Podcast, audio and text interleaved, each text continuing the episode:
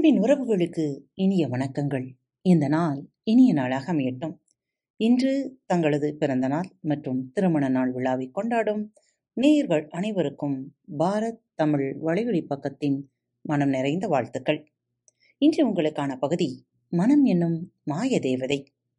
ஆம், மனதை சரியாக கையாளுவது எப்படி, சரியாக சிந்திப்பது எப்படி, சிந்திக்கும் முறை என்பது என்ன, மனதை பயன்படுத்தி மனதை வளமாக்குவது எப்படி என்பதையெல்லாம் பார்க்க போகிறோம். ஆனால் அதற்கு முன் இந்த மனதை பயன்படுத்தினால், அதை கட்டுப்படுத்த ஒருமுகப்படுத்த தெரிந்தால் வேறுவிதமாக வாழலாம் என்பது வெறும் கற்பனை கூற்றா, அல்லது அப்படி பயன்படுத்தி நம்மை விட சக்தி வாய்ந்த மனதிற்கு சொந்தக்காரராக யாரும் நிஜத்தில் உலகில் வாழ்ந்திருக்கிறார்களா என்பதை பார்க்க போகிறோம். அப்படி நம்மை ஆச்சரியப்படுத்தும் அளவு வலிமையான மனதையும் அறிவையும் கொண்ட ஒரு இந்திய நாட்டு அசாதாரணன் பற்றி தான் இப்போது நான் சொல்லப்போகிறேன். அவர் பெயர் சுவாமி விவேகானந்தர். அவர் அமெரிக்கா சென்றார். அங்கு உலகமே வியக்கும் அளவு ஆன்மீகம் பரப்பினார். குழந்தைக்கும் புரியும்படி எளிமையாக ஆன்மீகம் விளக்கினார் என்பதை பற்றியெல்லாம் நான் இப்போது பேசப்போவதில்லை. மாறாக அவர் வாழ்வில் சில விசித்திரங்களை வரலாறு பதிவு செய்திருக்கிறது. மனதின் ஆற்றலில் நம்மை போல சாமானியமாக வாழ்ந்தவர் அல்ல அந்த வீரத்துறவி. அந்த ஆச்சரியங்களை பற்றி தான் நான் இப்போது சொல்லப்போகிறேன். நாம் பொதுவாக கேள்விப்பட்ட கதை ஒன்று உள்ளது. அது அவரது புத்தகம் படிக்கும் ஆற்றல் பற்றிய கதை. சாதாரணமாக நூலகத்திலிருந்து தலையணை சைஸில் பல புத்தகங்களை வாங்கிச் செல்வார் அவர். மிக ஆச்சரியமாக அடுத்த நாளே அவை எல்லாவற்றையும் கொடுத்துவிட்டு வேறு வாங்கிச் செல்வார். ஒரு சாமானிய மனிதன் அந்த புத்தகங்களை படிக்க குறைந்தது 6 மாத கணக்கில் ஆகும். இவர் ஓரிரு நாளில் அதை திருப்பிக் கொடுப்பது எப்படி? பொறுத்து பார்த்த நூலகத்தார் ஒரு நாள் கேட்டே விட்டார். ஐயா, நீங்க என்ன எதுனா சீன் போடுறதுக்குன்னே வாங்கிட்டு போறீங்களா? இல்லை, தெரியாம தான் கேட்குறேன். ஒரு நாளையில இத்தனை புத்தகங்களை எப்படி படிக்க முடியும்? அவனை பார்த்து விவேகானந்தர் அந்த புத்தகத்தில் தாம் விரும்பிய எந்த பக்கத்தில் இருந்து எந்த சந்தேகம் வேண்டுமானாலும் கேளு என்றார். அவன் கேள்வி கேட்டபோது அவன் குறிப்பிடும் வரிகளை அப்படியே சொன்னதோடு இல்லாமல் அந்த பக்கத்தின் நம்பரையும் சேர்த்து சொன்னார். இதில் ஏதோ தில்லுமுள்ளு இருக்க வேண்டும் என்று நினைத்த நூலக பொறுப்பாளர் மீண்டும் மீண்டும் சோதித்து பார்க்க அனைத்தையும் அப்படியே அதே போல விடை சொன்னார். கேள்வி கேட்டவர் வாயை பிளந்தார். இது எப்படி சாத்தியம்? இது ஒரு சாமானிய மனிதனுக்கு மிக அந்நியப்பட்டு இருக்கே இந்த ஆற்றல் என வியந்தார். ஐயா, இது எப்படி சாத்தியம் என தயவு செய்து சொல்லுங்கள் என்று அவரை வேண்டி கேட்டுக்கொண்டார். அதற்கு அவர் சொன்ன பதில், இது அப்படி ஒன்றும் ஆச்சரியமான விஷயம் அல்லவே. மனதை சரியாக ஒருமுகப்படுத்த தெரிந்து கொண்டால் அதன் ஆற்றல் முன் இதெல்லாம் ஒன்றுமே இல்லை. இதை யார் வேணா தாராளமாக செய்யலாம் என்றார். அவரது இந்த ஆச்சரியமான திறமை அவர் வாழ்க்கையில் பல இடங்களில் வெளிப்பட்டிருப்பதை நாம் அவர் வரலாற்றில் பார்க்க முடிகிறது. ஒரு முறை வெளிநாட்டில் ஒரு நண்பர் வீட்டில் அவரை சந்திக்க சென்றிருந்தார். அப்போது அவர் வர கொஞ்சம் தாமதமானது. சரி என்று அதுவரை அங்கு வைக்கப்பட்ட ஒரு பெரிய புத்தகத்தை எடுத்து படிக்கத் தொடங்கினார். அடடே, இது நண்பர் ஸ்லாகித்து சொல்லும் புத்தகம் அல்லவா? சில நிமிடங்கள் கழித்து அவர் நண்பர் வந்தபோது விவேகானந்தர், நண்பரே, நீங்கள் சொன்னது போல் அப்படி ஒன்றும் இதில் விசேஷமாய் இல்லையே என்றார். வந்த நண்பர் அதிர்ந்து போய், நீங்க எப்போ இதை படித்தீங்க என்று கேட்டார். இதோ இப்போ காத்திருந்த நேரத்தில்தான் என்றார் விவேகானந்தர். அதை கேட்டு நம்ப மறுத்த நண்பரிடம் விவேகானந்தர் சந்தேகம் என்றால் தன்னை பரிசுத்து பார்த்து கொள்ளும்படி சொன்னார். அவர் அந்த புத்தகத்தில் எதேச்சையாக ஏதோ ஒரு பக்கத்தை எடுத்து கேட்க அந்த பக்கத்தில் என்ன உள்ளது என்று அப்படியே சொன்னதோடு அல்லாமல், நீங்கள் ஏதாவது ஒரு பக்கத்தின் என்னை சொல்லுங்கள், போதும், என்னால் அதில் என்ன இருக்கிறது என சொல்ல முடியும் என்றார். அந்த நண்பருக்கு மயக்கமே வந்துவிட்டது. நமக்கு இப்போது திகைப்பாக இருப்பதை விட அந்த நண்பர் இன்னும் கூடுதலாக திகைப்புடன் இருந்தார். அவர் திகைப்பதற்கு இன்னும் ஒரு காரணம் உண்டு. பொதுவாகவே விவேகானந்தர் சிறு வயதிலேயே மனம், ஒருங்கிணைவு, தியானம் போன்ற சமாச்சாரங்களில் அதிக ஆர்வம் கொண்டவர். அவர் சிறு வயதில் விளையாட போனால் தெருமுனையில் எங்காவது ஒரு ஓரமாக போய் தியானத்தில் அமர்ந்து கொள்வாராம். அப்படி அமர்ந்து விட்டால் தன்னையும் வெளிப்புறத்தையும் காலத்தையும் அவர் மறந்து போவாராம். அவர் தாய் அவரை தேடிச் செல்லும் போது உடல் முழுக்க கொசுக்களால் மூடப்பட்டு ஆனால் அதை குறித்த எந்த பிரகையும் இல்லாத நரேந்திரனை அங்கு காண்பாராம். பொதுவாக ஆன்மீகத்தில் ஒரு விஷயம் உண்டு. அதில் ஆழ்ந்து செல்ல செல்ல மனதின் அளப்பரிய சக்தி பல சித்து வேலைகளை செய்ய வைக்கும். அந்த சித்து வேலைக்கு மயங்கி தனது ஆன்மீக பாதையை கோட்டை விட்டவர்கள் பலர். அவர்கள் கடைசி வரை நம்மை விட சற்று மாறுபட்டு ஏதேனும் சித்து வேலை செய்பவர்களாகவே கடைசி வரை வாழும்படி ஆகிவிடும். எனவே அந்த கவர்ச்சிக்கு இவர் ஆளாகிவிடக்கூடாது என்பதில் அவர் குரு ராமகிருஷ்ணன் மிக கவனமாக இருந்தார். மூளை செய்யும் சித்து வேலையில் அதிகம் நாட்டம் செலுத்தாதே என்று அவரை தொடர்ந்து வற்புறுத்தி வந்தார். ஒரு இலக்கு நோக்கிய பயணத்தில் வழியில் வரும் மலை, ஆறு, காடுகளை ரசிக்கலாம். ஆனால் அதில் மயங்கி அங்கேயே இருந்து கொண்டால் இலக்கை சென்று சேர முடியாது என்று அவருக்கு எடுத்துச் சொல்லிக்கொண்டே இருப்பார். பொதுவாக சிறந்த ஞானிகள் அதிசயங்கள் அற்புதங்களை செய்ய பிரியப்படுவது இல்லை. சில விதிவிலக்குகள் உண்டு. அதற்கு காரணம் இரண்டு. ஒன்று, இந்த மந்திர வேலைகளில் நாட்டம் சென்றால் தன்னை முழுதாக அறியும் ஒரு பயணமாகிய ஆன்மீக இலக்கை தவறவிட நேரும். இரண்டாவது காரணம் மிக நுட்பமானது. அதாவது வாழ்வை ஆழமாக புரிய புரிய அவர்களுக்கு அற்புத செயல் சதா செயல் என்று இரண்டு இல்லை என்று புரிதல் உண்டாகிறது. நாம் பார்க்கும் அனைத்திலும் அற்புதம் அடங்கியுள்ளது. ஒரே ஒரு மணல் துளியில் உள்ள அனைத்து ரகசியத்தையும் இன்று வரை அறிவியல் விளக்க முடியவில்லை. இங்கே பிரபஞ்சத்தில் அற்புதம் அல்லாதது என்று எதுவுமே இல்லை. சதா செயல் என்று ஒன்று கூட இல்லை. நமக்கு நன்கு புரிவதை நாம் சாதாரணமாக நினைக்கிறோம். நமக்கு புரிபடாததை அற்புதம் என்கிறோம். அவ்வளவுதான். சில 100 ஆண்டுகளுக்கு முன் யாராவது பூமியின் அடுத்த முனையில் உள்ளவர்களை இங்கே தொடர்பு கொள்ள முடியும் என்று சொன்னால் அதை அற்புதம் என்றுதான் சொல்லியிருப்போம். ஆனால் இன்று அது அற்புதம் அல்ல. எனவே ஞானிகளை பொறுத்தவரை இரண்டே பார்வைதான்.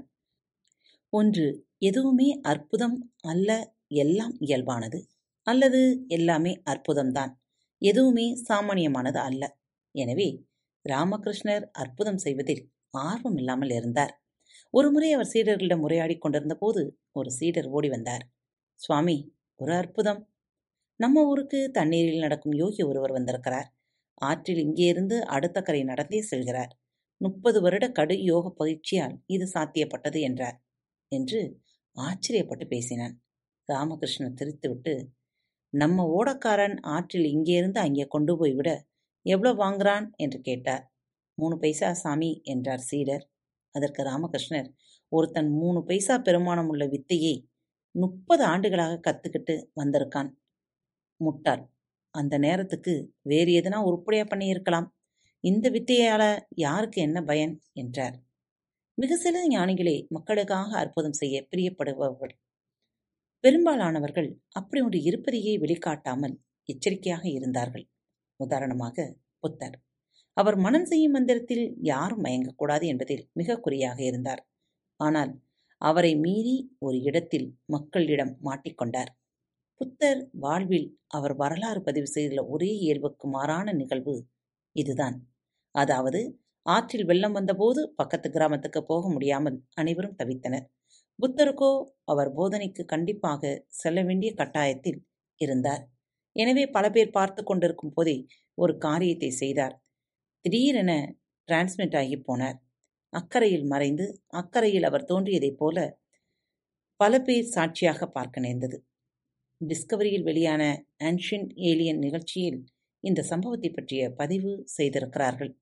எனவே மனதின் சக்தி, அது தரும் அசாத்திய ஆற்றல், இதில் தனது சீடன் அதிகம் கவனம் செலுத்தக்கூடாது என்று ராமகிருஷ்ணர் ஒரு காரியம் செய்தார்.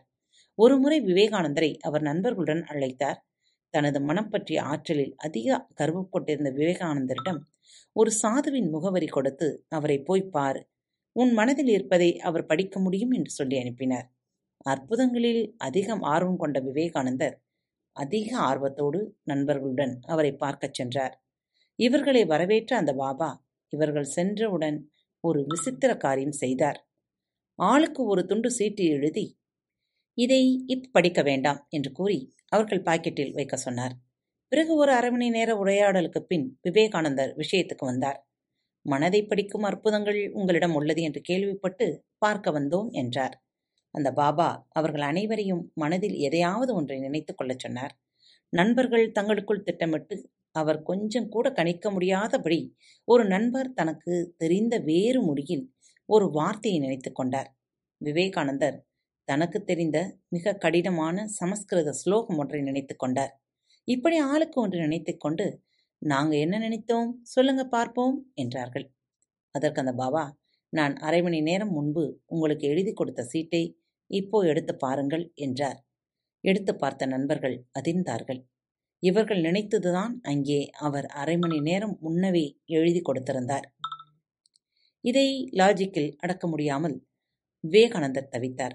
ஆனால் மனதின் சித்து வேளையில் கர்வமும் ஆர்வமும் கொள்ளக்கூடாது. இந்த விஷயத்தில் வல்லவனுக்கு வல்லவன் வையகத்தில் உண்டு என்றும் இது வெறும் ஒரு வித்தை என்றும் குரு நமக்கு உணர்த்துத்தான் இங்கே அனுப்பியுள்ளார் என்று புரிந்து கொண்டார். ஒருமுறை தேம்ஸ் நதிக்கரையில் விவேகானந்தர் உலவிக் கொண்டிருந்த போது அங்கே இருந்த இளைஞர்கள் சிலர் ஆற்றில் மிதந்து வரும் முட்டை ஓட்டை சுடும் பயிற்சியில் மேற்கொண்டிருந்தார்கள். அவர்களை உற்று கவனித்த விவேகானந்தர் அவர்களிடம் துப்பாக்கி கேட்டு வாங்கி அதை சுட்டு பார்த்தார். ஒரு குறி கூட தவறாமல் அனைத்தையும் அடித்ததை பார்த்த இளைஞர்கள், எத்தனை வருட பயிற்சி ஐயா என்று கேட்டார்கள். நான் துப்பாக்கி பிடிப்பது இதுதான் முதல் தடவை என்றார் விவேகானந்தர். அதெப்படி சாத்தியம் என்று திகைத்து போய் கேட்டவர்களுக்கு, இது ஒன்றும் அற்புதமல்ல, மனதை ஒருங்கிணைக்க கற்றுக்கொண்டால் யார் வேணா இதை செய்யலாம் என்றார். வேகமாக செல்லும் ஒரு ரயிலில் இருந்து கொண்டு வெளியில் உள்ள ஒரு பெயர் பலகையை ஒரு அப்பாவும் பையனும் படிக்கிறார்கள் என்று வைத்துக் கொள்ளுங்களேன். நீண்ட பெயர்களை பையன் படிக்க முடியாமல் கஷ்டப்படுவான். ஆனால் அந்த ஒரு வினாடி பார்வையில் கடந்து செல்லும் பெயர்களை அப்பாவின் மூளை உள்வாங்கிக் கொண்டிருக்கும் அல்லவா? அப்படி அந்த திறன் நம்மை விட மிக அதிக அளவில் கொண்டிருந்தவர் விவேகானந்தவர். எந்தளவு என்றால், ஒரு புத்தகத்தின் பக்கத்தை சும்மா பார்த்த மட்டில் அதில் உள்ள அனைத்து தகவல்களையும் அவர் கண்கள் வாயிலாக மூளை உள்வாங்கும் அளவு.